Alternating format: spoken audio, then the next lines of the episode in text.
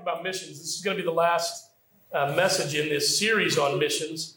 I hope it's been uh, interesting to you, informative, challenging, and has helped you to see maybe missions in a little bit different light. Not, I mean, it, you can't reinvent the wheel, but what, what we're trying to do here at New Life is take that missions mentality that goes out into the world and bring it here into our local church.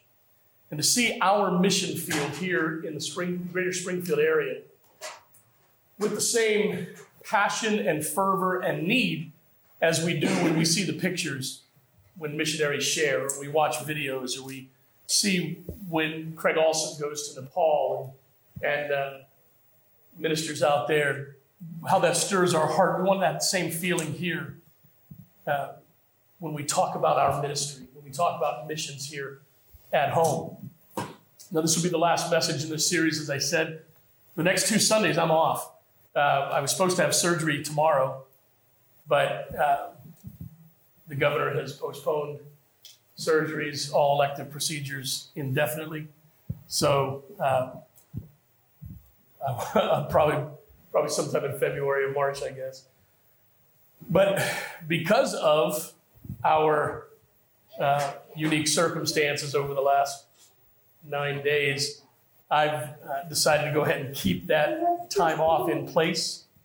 And uh, so Zach will be preaching uh, next two Sundays. Osvaldo will be doing the Wednesday night uh, Bible study over the next three weeks.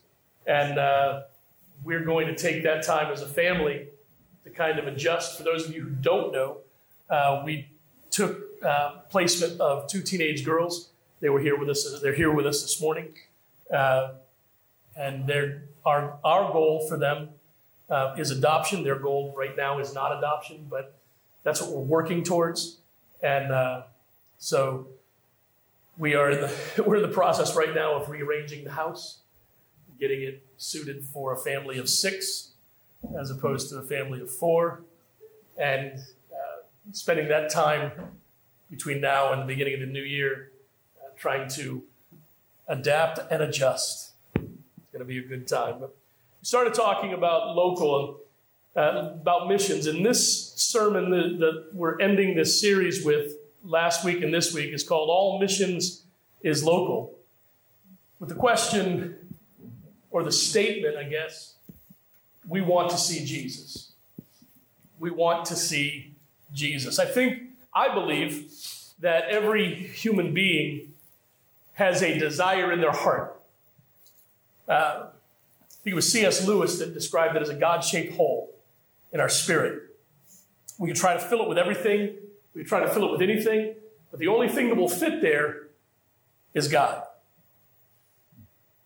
And after fighting and searching and all kinds of stuff, whatever it is, whatever pursuit you have tried in your life, if you have come to that realization that what is missing in your life is Jesus, then you know exactly what we're talking about.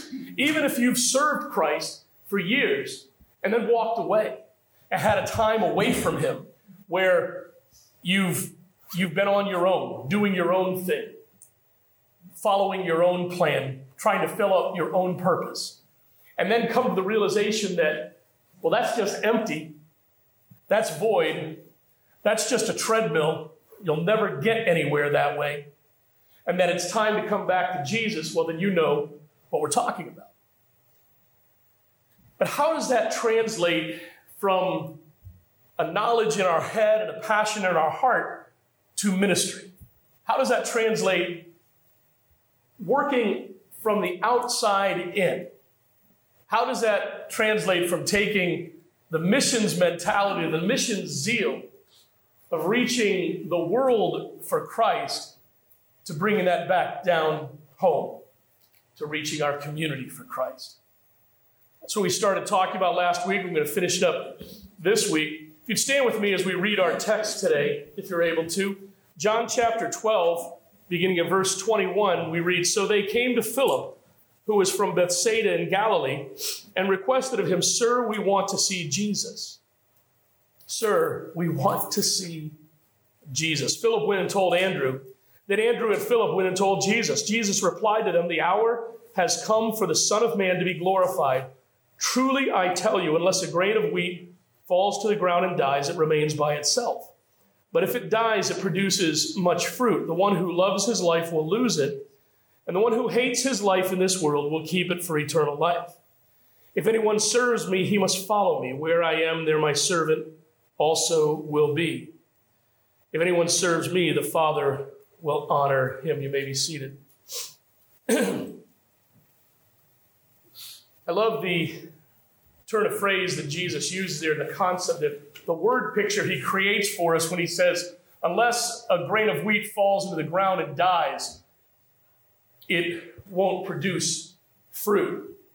I think Jesus was referring to himself, talking about how he was going to, he was, he was born to die, and he was going to die, and because of his death, there would be the fruit of all eternity, the fruit of humanity. But I believe he's also talking about us. That if we, as human beings, as followers of his, will give up our life, the one that we have designed for ourselves, the one that we have planned for ourselves, the one that we have directed for ourselves, if we'll take that life and put it aside and embrace the life, the passion, the, the purpose, the, the road, the path that He has for us, then we'll find life in Him. And that life is the life that will produce fruit. And all of this is wonderful, man. I mean, it's all, it's, it's so great to read the words and so great to, to talk about the pictures that he paints and the stories he tells. But how do you take what is in here and translate it to out there? Andrew Glasow said, An idea not coupled with action will never get any bigger than the brain cell it occupied. So, having ideas and having conversations and, and talking about things and uh, putting things on paper is great. But what we're wanting to do is put action to our words, put action to our ideas.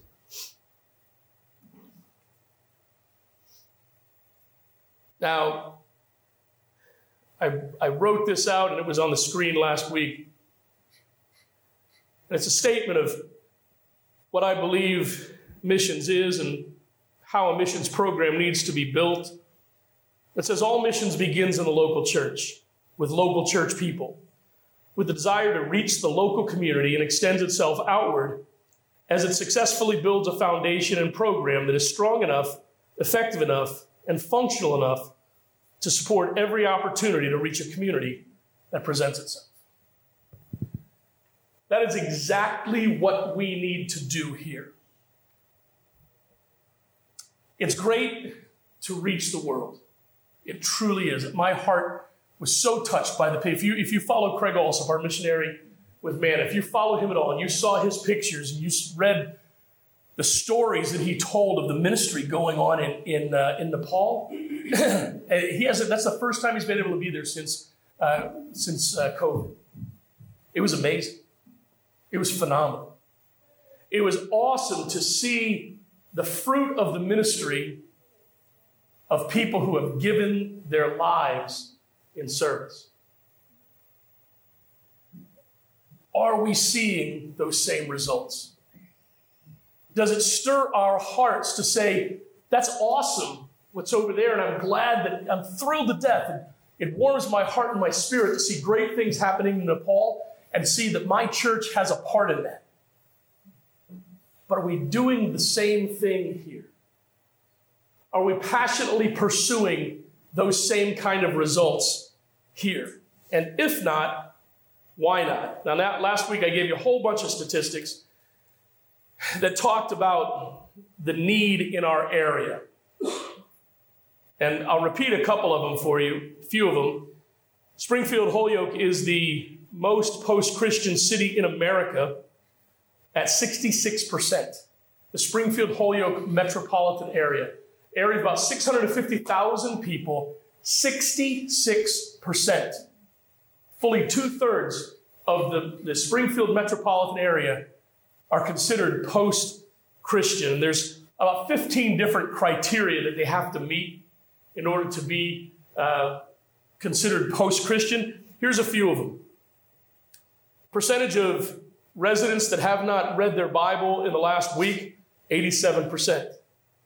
Have not attended a Christian church in the last six months 65%. Here's the big one have never made a commitment to Jesus. We would call that accepting Jesus Christ as your Savior, becoming born again, asking Jesus Christ into your heart and making Him your Savior. Not going to church, not being a church member, not doing good deeds. Have you ever made a commitment of your, of your soul, of your life to Jesus Christ? Of the Springfield Metro, Springfield Holyoke metropolitan area, fully 60% said no. Have not prayed to God in the last week? 47%. Disagree that faith is important in their lives? 41%. And do not believe in God? 11%. Truly, the words of Matthew 9 38, 37 and 38, where Jesus said, The harvest is abundant, but the workers are few. Therefore, pray to the Lord of the harvest to send out workers into his harvest, are for such a time as this. It's for such a time as this. Can I, can I just share this with you? This is blunt. It may sound angry, it's not. It may sound cynical, it's not. It may sound negative, it's not. I mean this with all my heart. The cavalry's not coming to New England. You understand that? The cavalry is not coming here. We are not going to see a massive influx of church planters to come into the New England region, to the Springfield Holyoke, the most needy, the most spiritually dark metropolitan area of this country. We're not going to see them come in. Just not going to happen. People try. People have tried in the past. When my father moved up here to New England, when we moved up here in 1976, my father uh, started this church. A host of people, there was a flood of church planters to come to the New England area. I can't count on my fingers and toes the amount that left within the first year multitudes left because it's too hard. It takes time, it takes effort, it takes work. You're not going to have a jamboree roundup and see the neighborhood show up and everybody excited about the new flavor of church in town. You know why? Because 66% of our people in our Springfield metro area are past that. They're just past that. The cavalry isn't coming to rescue New England. We are the cavalry. We are the cavalry. New life is the cavalry. We are the ones that need to understand if our friends and neighbors, if our community is going to come to know Jesus Christ, if we're going to see a passionate fire burn Hey man, call it a great awakening if you want.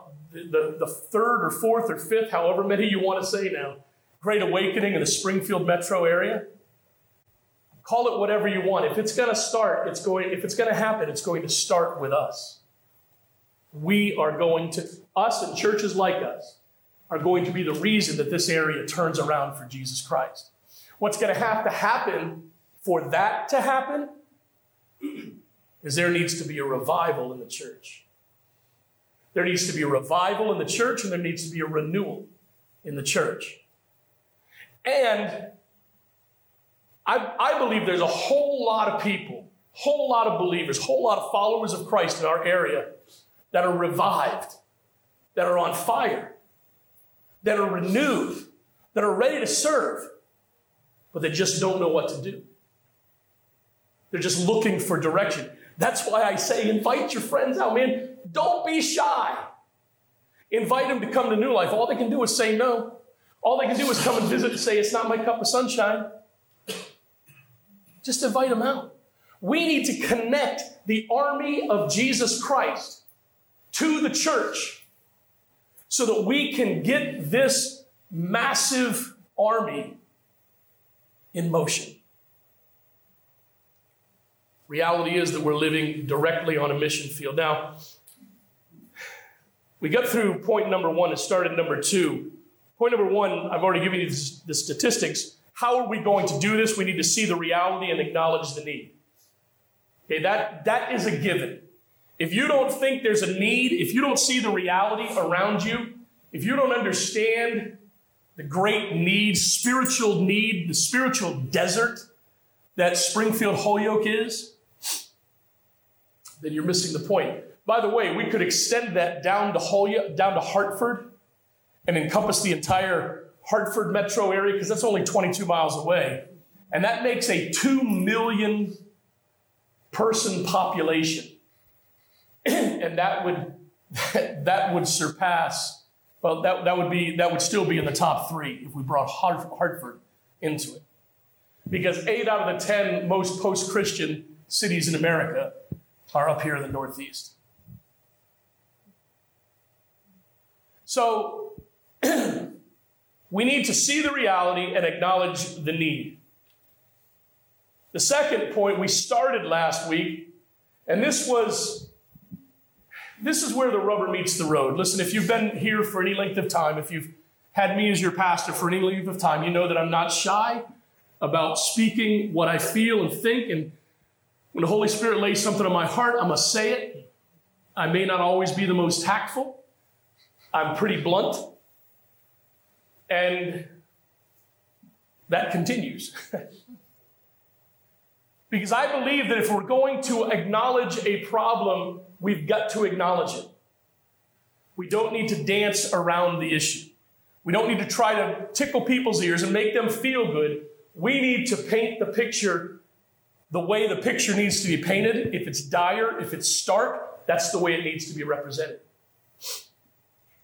So the second thing we've got to do is this we've got to accept their doubt, skepticism, and apathy. I just can't do that, Pastor. I just can't. It just angers me so much. Okay, well, that's on your flesh level. Right? That's on your flesh level. The struggle we have is there's many people within our ranks that are right there. And we want to argue the point. We don't want to listen. We want to be right. Do you know how many people in the, in the 20 to 30 year old age group we've turned away from the church in our, in our desperate effort to be right? We don't want to be seekers of truth. We want to be makers of a point. We don't want to be conversationalists. We want to win arguments. And because we've done that, we've driven away a generation or two. And they haven't stayed idle. They have searched for something to fill that God shaped hole. Some of them have found it. Now it still doesn't fit, and they're still, they're still uh, just yearning within themselves, and there's still that agitation, and there's still that, that friction in their souls. If you ever talk to them, you ever have a conversation? Zach and I talk about this all the time. We have conversations with people, uh, young people that he used to minister to in, in the youth ministry, young people I used to minister to, people that used to go to our church, people that we used to know from other churches. And they'll talk to you, and it's like it's like they're spitting nails all the time.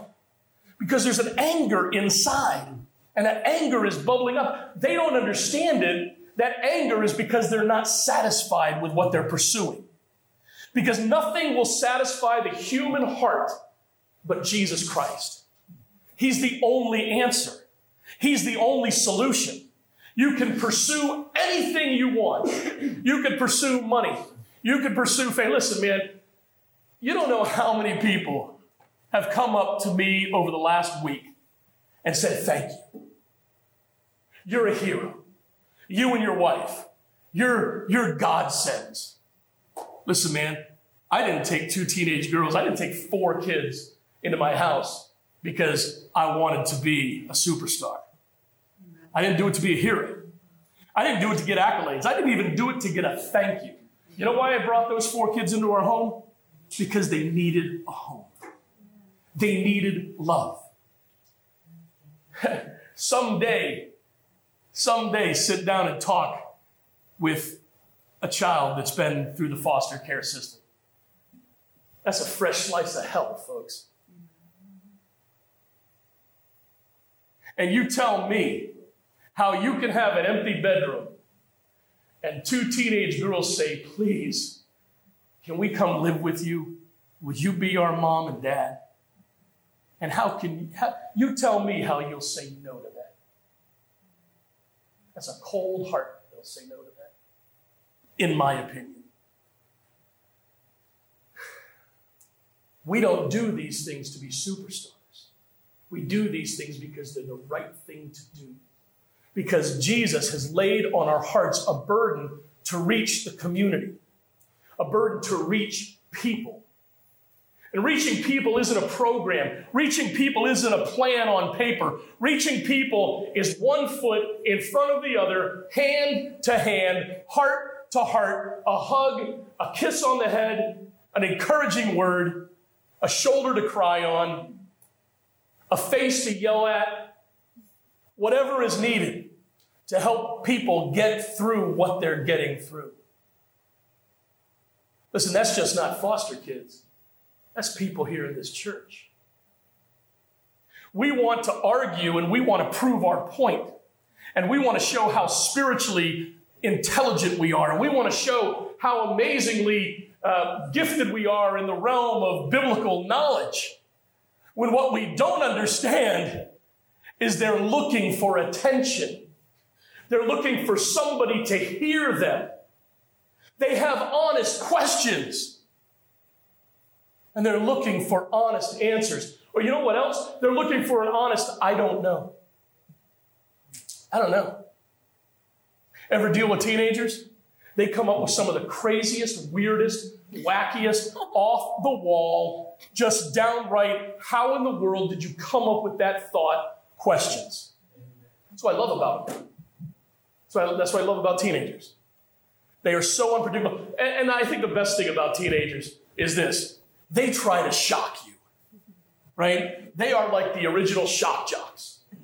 They want to shock you with everything they say. when you look at them, when you, when you listen to their story, when you listen to their thoughts with a stoic face, and just say, oh, okay. Man, it just lets the air out of that balloon. And they know that, okay, this person's going to be real with me. This person's going to listen to me.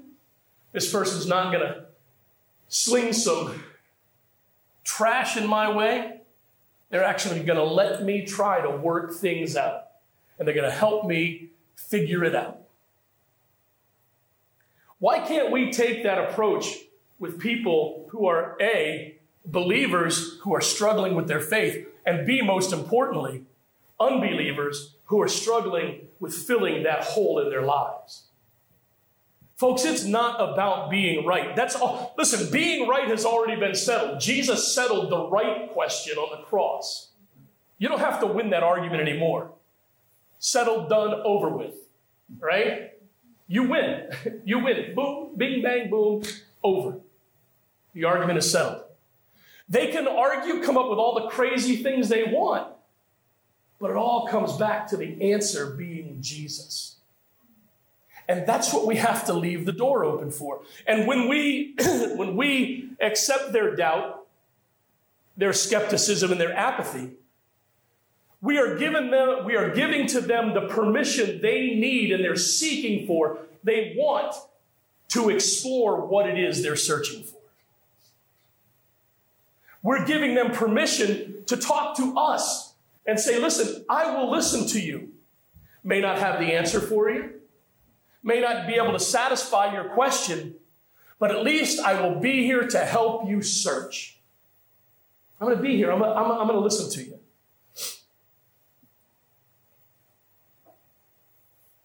I ended last, well, we, we covered this one. The first thing you have to do if you're going to accept their doubt and their skepticism and their apathy is this man, you've got to grow a thick skin.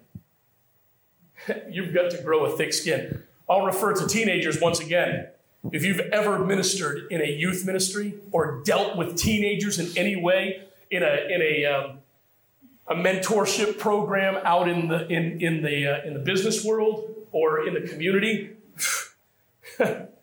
you better develop a thick skin or else they're going to send you to jail for beating up a teenager.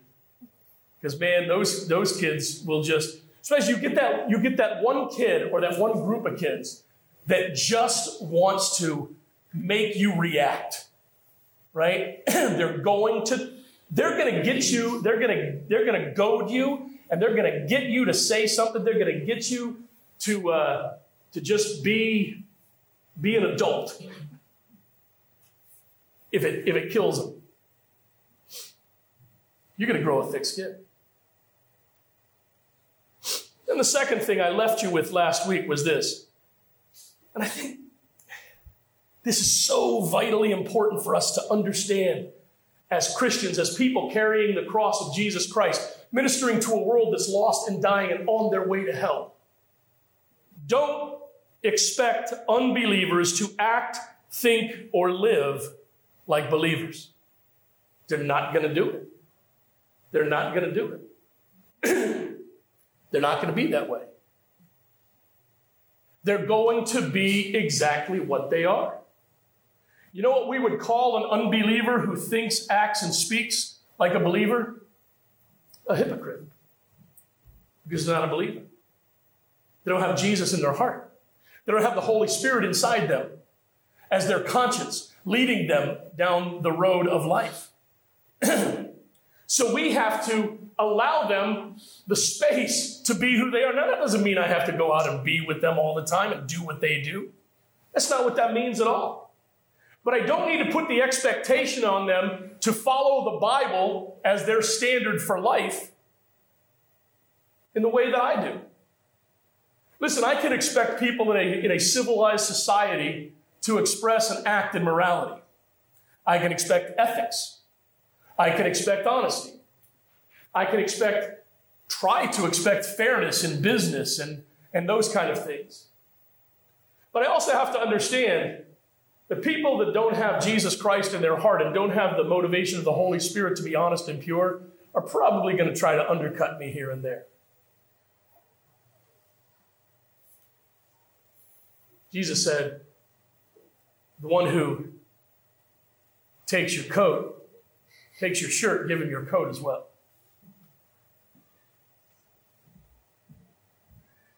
Don't go to war over their faith. Not with them.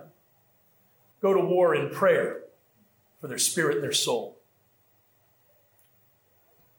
1 Corinthians 1 18 and 19 says, For the word of the cross is folly to those who are perishing, but to us who are being saved, it is the power of God. For it is written, I will destroy the wisdom of the wise, and the discernment of the discerning I will thwart.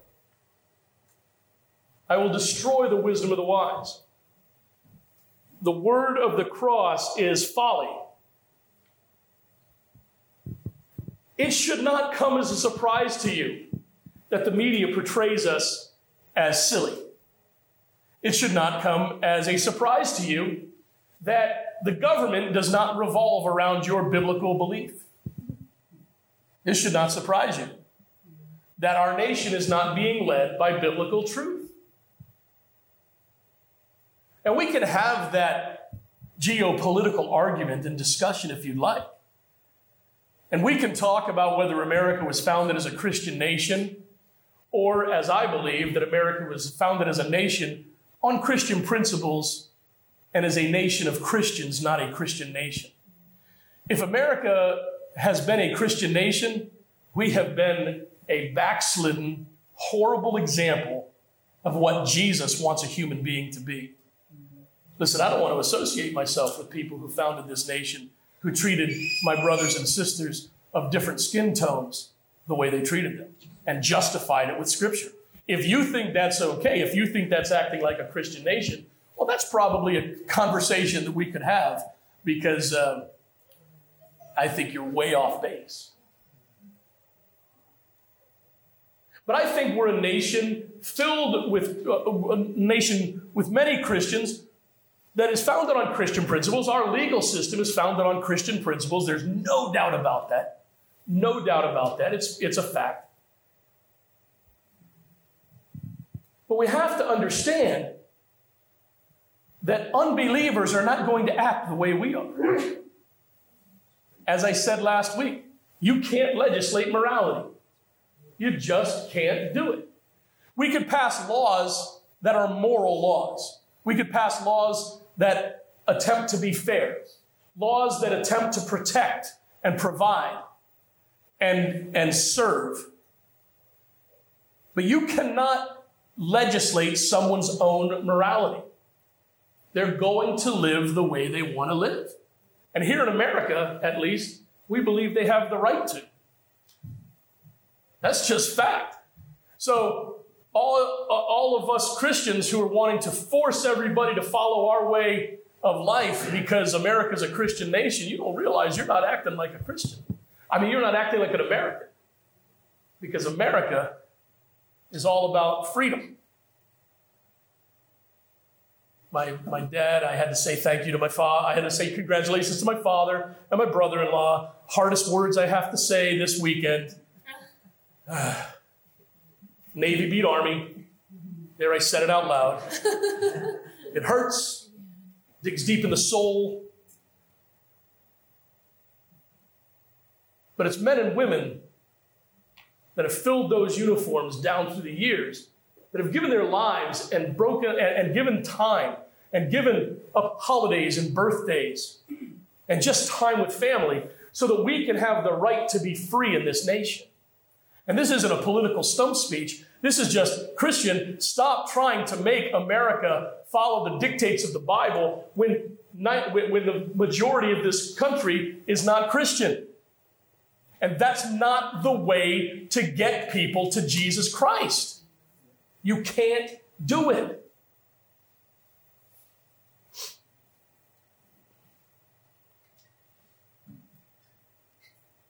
So, what do we do with that? Well, you're telling me I can't do it. I'm saying you can't force people to believe. And you can't legislate and make laws so that they're moral and following the Bible. You know what you get? A whole lot of moral sinners who are still dying and going to hell. So, what do we do? Well, we let their doubts and their questions motivate us. Let their doubts and their questions motivate you in, cer- in certain ways to grow stronger in your faith by building your spiritual muscles. To grow stronger in your faith, to dig into the Word, to get involved in a Bible study, to start to commit to being, to Listen, if we're saying, what was the number? 87%? 87% of the Springfield Holyoke metropolitan area hasn't read the Bible in the last week. Listen, man, if we're going to get to that percentage, guess who we're going to have to include? a lot of Christians, a lot of born again believers, followers of Jesus Christ. So, how about this? How about we let their questions and their apathy motivate us to strengthening ourselves spiritually first. Get ready for the battle. Get ready for the war. And then let it motivate you to take their point of view and prepare a challenging answer, to see their point of view and prepare a challenging answer. Find out what it is they're saying, find out what it is they believe. One of our daughters was trying to make the argument that the world is flat. When I chuckled. And I said, no, it's round. Oh, no, I. And I got smart. I said, well, let me ask you a question. If the world is flat and there's a flood, does the water just kind of slosh over the sides? Just ask. But she had some real questions. In seventh grade, she had some real questions. So we talked about it. Now, I have experience with that because I actually had a friend, Brian and I, have an older friend who's passed away now, and Zach knows him, that was the leading evangelical in America of the Flat Earth Society. Don't lie, man. He really believed it. It's like, dude, it's a sphere. It's not a pancake. Right? But I digress. But in order to answer those questions, I can I can just say all day, no, no, look, it's it's it's round. The earth is round. The earth is round. Well, that doesn't satisfy anybody's curiosity. That doesn't answer a question. We need to have some scientific facts. We need to have an answer. And we can say, like I said, we could say God said it, Jesus did it, I believe it, that settles it all we want, but it doesn't settle it. We need to have answers to answer their questions. We need to have answers to answer. Listen, when they say the Bible contradicts itself, what do you say? Oh no, it doesn't. Well, can you take their can you take their supposed contradiction and prove to them that they're not that it's not true? I saw somebody post this week that the next time a Christian tells you that the Bible says that life begins at conception, tell them the Bible says that God breathed into man the breath of life and man became a living soul. And they gave some scriptures about the breath entering the lungs. Okay. All right, this is where knowing what your Bible has to say comes into, the, in, in, into play. The Bible says the life of the flesh is in the blood. The life of the flesh is in the blood, meaning oxygen is taken from the through through the systems of the body through the bloodstream. The blood oxygenates the body. That's what breath does. Breath comes into your lungs. Just so happens that, an inf- that, that, that a baby in the womb gets oxygen from the mother. Okay? Oh, well, that, that is, okay, how about this? How about if I give you the story? I, I mean, I could give you all kinds of scriptures saying how God knew me when I was in my mother's womb and you formed me. How about this one? This is very appropriate for the season we're in right now. Remember, who was, who's G, who was Jesus' cousin in the Bible? John the Baptist. Who was John the Baptist's mother? Elizabeth. Remember when Mary went to visit Elizabeth? They were pregnant at the same time. Mary was pregnant with Jesus, Elizabeth was pregnant with John the Baptist. Remember when Mary, the story says Mary walked into Elizabeth? Elizabeth saw Mary. What happened? The, the baby jumped in her womb. Case closed. Maybe not for you, but for me it is. So you can continue to argue that point.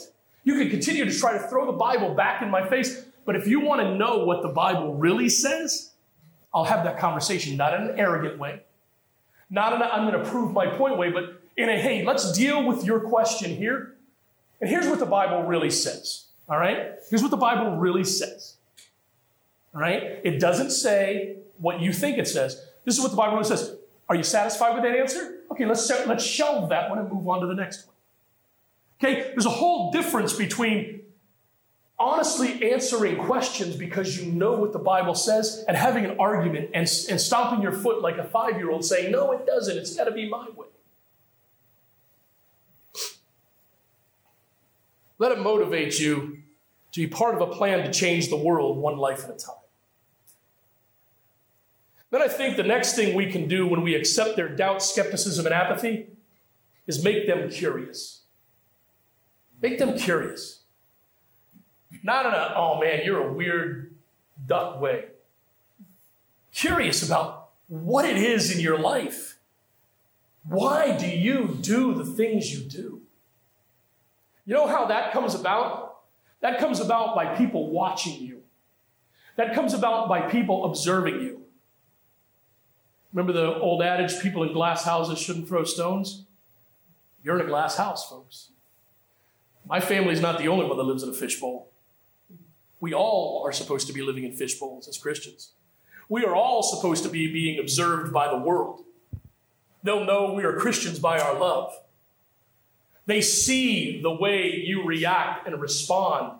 They see the way you express and show your love and your faith to others. And that makes them curious about what makes these people tick. What is it about them that makes them tick? You know what, our church, our church is now, we, we are, this, I was going to bring this up to the next point, but we are tentatively going to be the home of an East Longmeadow Boy Scout troop. I got a phone call this week got a text message from a, uh, a, uh, a, woman from our uh, support group. Uh, she's a believer, goes to a different church.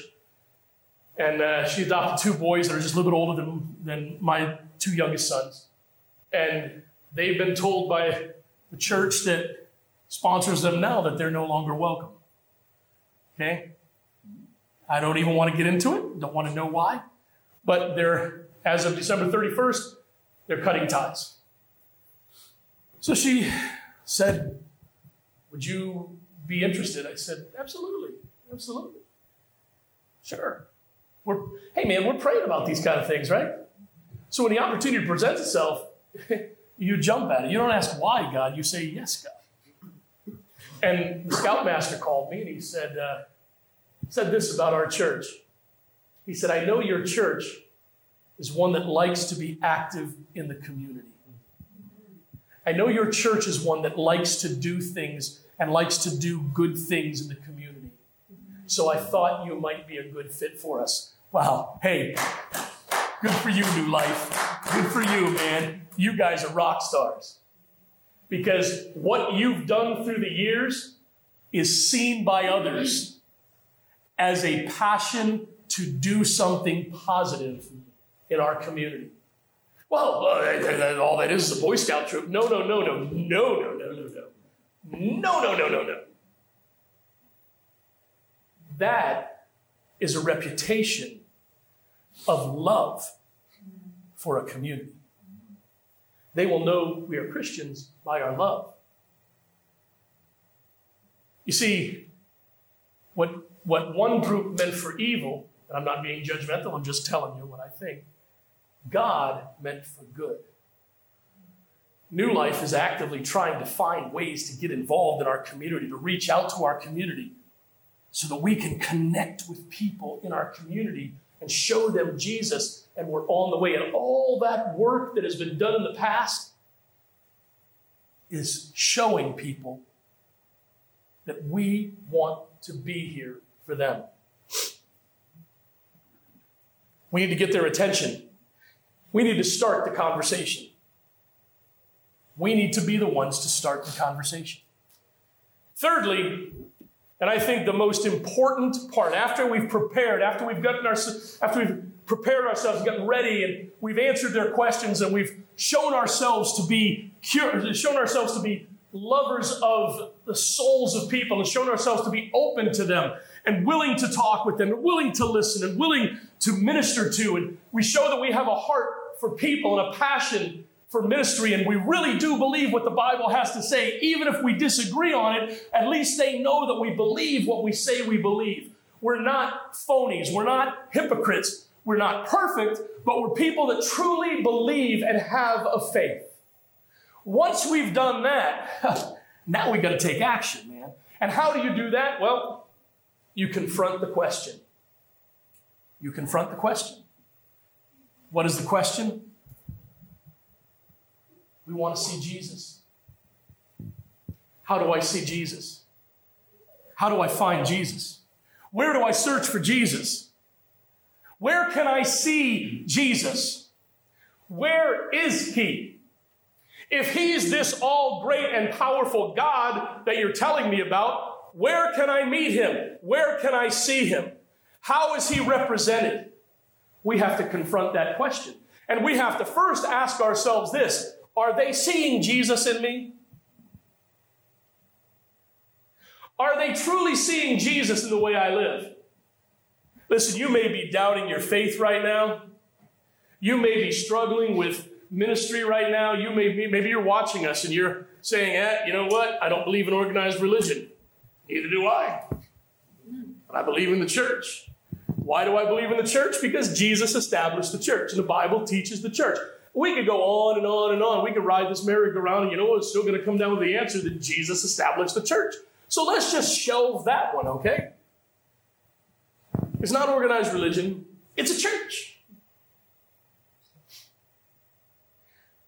What you need to do is settle the question for yourself and then confront the question in your life. Okay, is my life, is the choices are the choices that I'm making, are, is the way I'm living my life every day, conducting my business, is the way I'm dealing with people, is the way I'm representing myself. You know, one of the things that bothered me so much about this summer? We, we finally have a, a yard of our own. And I really love garden. I love gardening. I wanted to get my lawn in great shape. I, I really, I couldn't. I just couldn't. I did, I did all I could to mow the lawn before I just couldn't go anymore. Why? Because I want my yard to represent Jesus. I want my yard, I want my home to represent Jesus. I want people to not walk, not, I'm not going to drive by and say, oh, Christians live there. You know what they're going to do? They're going to walk by or drive by and say, well, that's beautiful. Well, that, those people care about their home. Listen, God has told me that as, as human beings, we've been given uh, we've been given responsibility to take care of creation.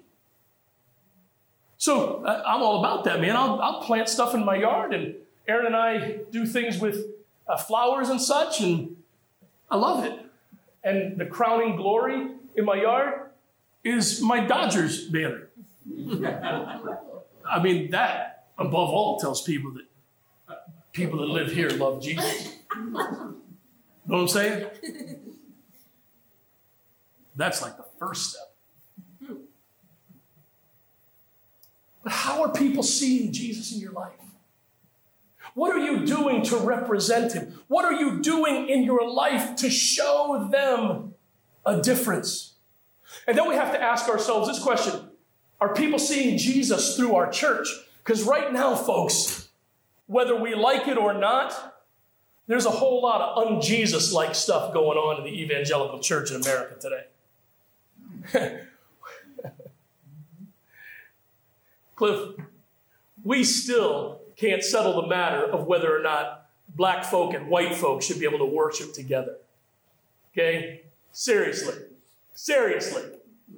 That's where we're at as a church in America. Seriously.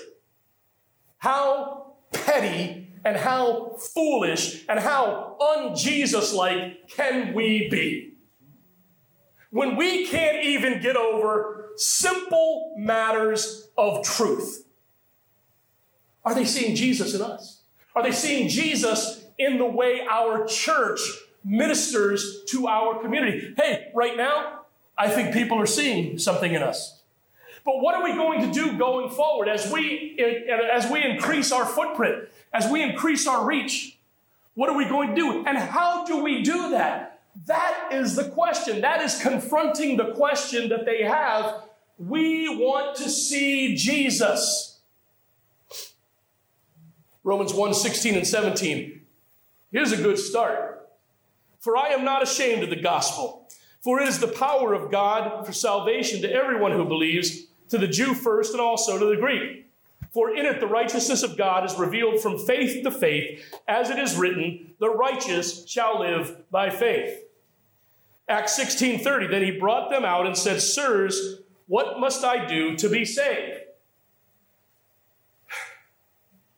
If we live Romans 1:16 in such a way that we show to people we're not ashamed of the gospel. Listen, I'm not ashamed of what the Bible has to say. I'm not ashamed of the stands the Bible takes. That's why I take those stands in my life. I'm not ashamed of the political decisions that I have to make as a citizen based on my understanding of the Bible because that's what the Bible says. I'm not going to change it. And I'm not going to rebel against God by taking a different stand. Did you hear that? I'm not going to rebel against God by denying what His Word says when I contribute to our democracy. I'm going to let my biblical morality and my biblical compass dictate who I vote for, what I vote for, and what I allow. Now, intelligent people can disagree on matters here and there, but that's where I stand.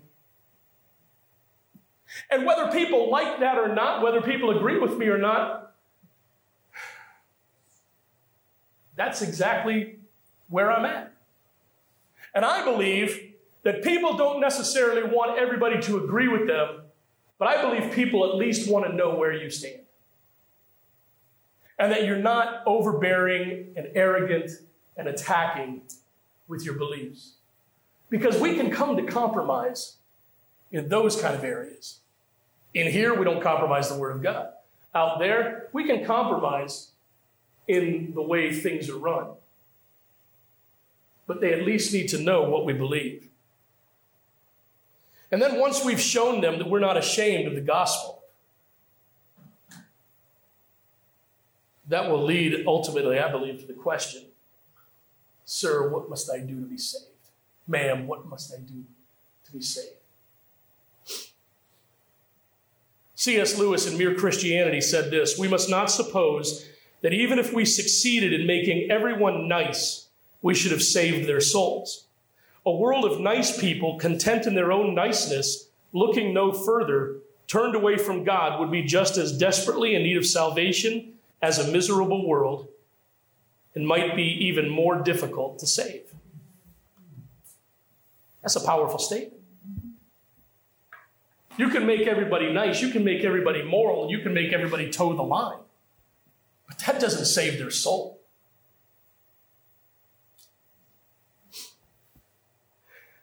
Don't just have an answer, be their answer. Don't just have an answer, be their answer.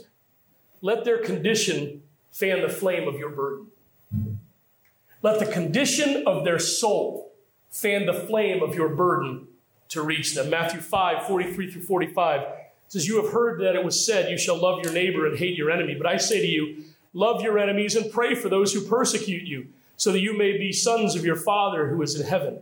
For he makes his sun rise on the evil and on the good and sends rain on the just and the unjust. Man, that's a tough standard to live. Pray for your enemies. Pray for those who abuse you. Pray for those who mock you. Pray. We don't have that, do we? Man, we are going to flex our muscles. We are going to, we're, we're going to let our voice be heard. Well, I don't know whether you, whether you like him or not, doesn't really matter. Jerry Falwell, great evangelist of the 70s, 80s, and 90s, passed away now. Started Liberty University, was Liberty Baptist College way back then. And uh, he was a controversial figure. I wouldn't have done what he did and get into politics, but he did. And it created a lot of enemies. And there was one group of people that were especially uh, angry with him, and they would pick it everywhere he went. You know, Dr. Falwell didn't rail on them and didn't go out with a bullhorn and argue with them. I remember one time in California, he was he was at a conference speaking, and there was a loud vocal group protesting him. And they were being, they had signs and they were decrying him. You know what he did? He came out with coffee and donuts. said, let's talk. Listen, we may not agree, but I love your soul. And I just want to have that conversation. I don't want to fight you. I want to fight you. That's not what I'm here for. Can we just sit down and talk? That's all I want to do. And I think that is a great illustration of the way we need to approach those. Listen, I haven't made anybody my enemy. There is nobody out there that's my enemy because I've made them that. They might make themselves my enemy. They might be an enemy of the cross of Christ. But it's my responsibility to reach out to them with the love of Christ to try to bring them over to our side. Therefore, I need to take a heart of compassion when I reach out to them, a heart of understanding.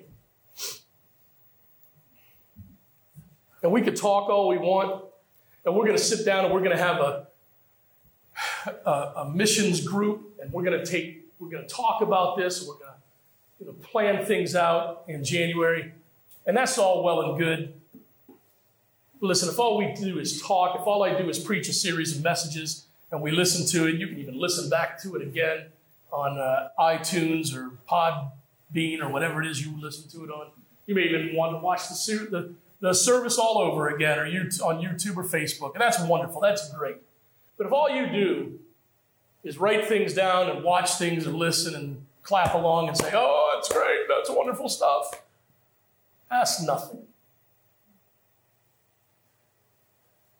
Above all, get busy. Above all, get busy. David Platt, pastor down in the Washington, D.C. area, said this Radical obedience to Christ is not easy. It's not comfort, not health, not wealth, and not prosperity in this world. Radical obedience to Christ risks losing all these things, but in the end, such risks finds its reward in Christ, and He is more than enough for us. Man, we're to be we're to be taking an echelon approach to this whole thing, coming at our community in waves, in waves of love and waves of ministry.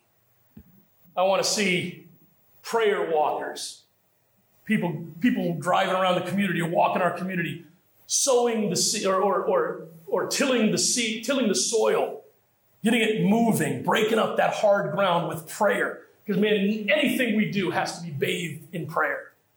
I want to see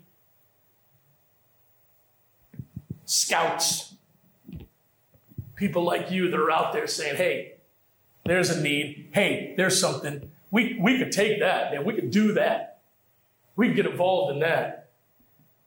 Have contact initiators, people that reach out first, try to find that need, and connecting points, ministries that meet needs, and messengers that come and see people, right? To Come and see people. And man, that leads us to ministry and teachers and preachers, building lives, and winning people to Jesus Christ. And it's an all hands on deck approach. It's a let's it's it, it's a let's see what works, and if it doesn't work, we'll shelve it. If it does work, we'll build on it. If we have to steal the idea, we'll steal the idea. That's fine. If we have to take a Texas idea and kind of tune it up a little bit and uh, take the drawl out and put it to work here in New England, we'll do it. Don't know how many people up here want to cowboy up, but you never know. Well, okay, Melvin, sorry. Bad turn of phrase. Isaiah 6 8 is God's plea to us, it's his statement to us. Then I heard the voice of the Lord asking, Who will I send? Who will go for us?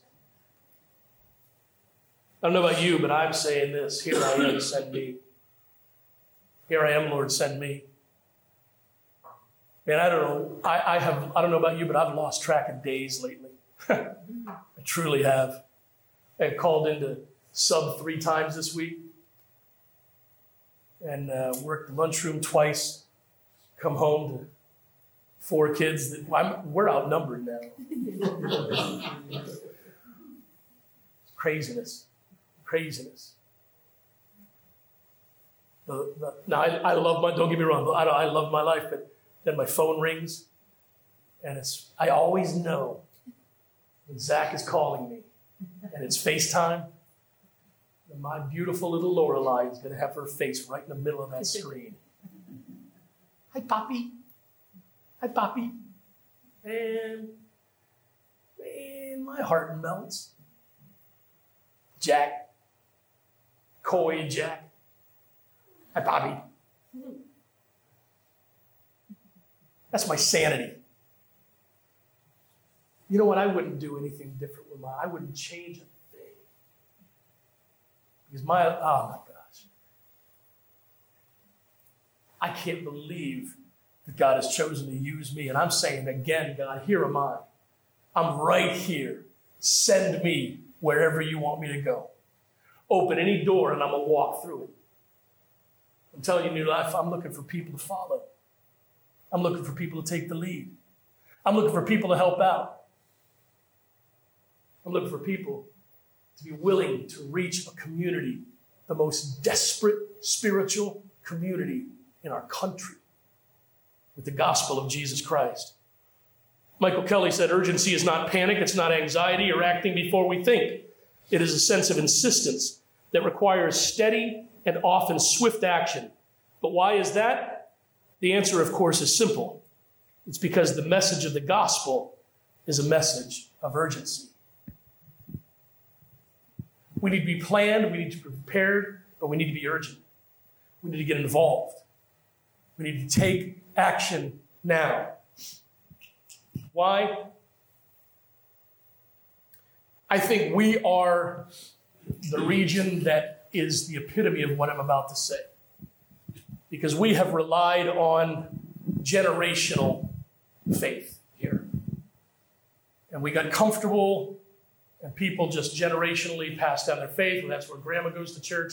That's where great grandma went to church. Our, our name is on the wall over here. And that's just where it is. But let me say this to you faith doesn't get passed on automatically. It must be intentionally and purposely, purposefully planted, watered, and cultivated by the believers of every generation to ensure that the message will continue to change lives and eternity. Folks, that's what true missions is about.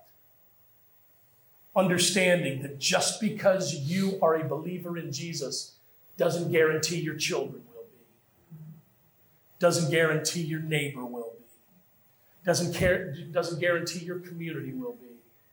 The only way that that happens is by getting out there and doing the job yourself. That's true missions. Would you bow your heads with me in prayer? Father, we thank you so much for the privilege of being here in your house, the privilege of worship, the privilege of fellowship. Brothers and sisters that love you, that want to make a difference. God, we think of our brothers and sisters right now who aren't able, able to be here because of sickness. Father, that are watching us, that are joining us online. Appreciate that. Lord, you've laid before us an open door and a wide open field. And God, if we could just, if we could visualize that field, it's a, it's a field ready to be harvested, God. And you're pleading with us pray for workers and to go beyond praying and say, God, I'm right here. Send me wherever you want me to go. Father, as we wrap up 2021 and, and enter a new year in just a couple weeks, may the passion we have for you, for your kingdom, for ministry, for this church, and especially for those outside who don't know you, God, may that passion burn hot. Lord, bring into our path Father, I'm, I'm, I'm praying for other believers who are disconnected right now. Would you bring them into the path of new lifers so that we can connect these people who are, who are just floating along in the ocean? May we connect them with a church where they can get involved. And God, lead us to lost people and open up opportunities and doors for us to be able to share. Father, we love you. Thank you for the truth of your word. And may we go forward from today as worshipers, as servants, as willing participants in your kingdom. It's in your holy, precious name we pray. Amen.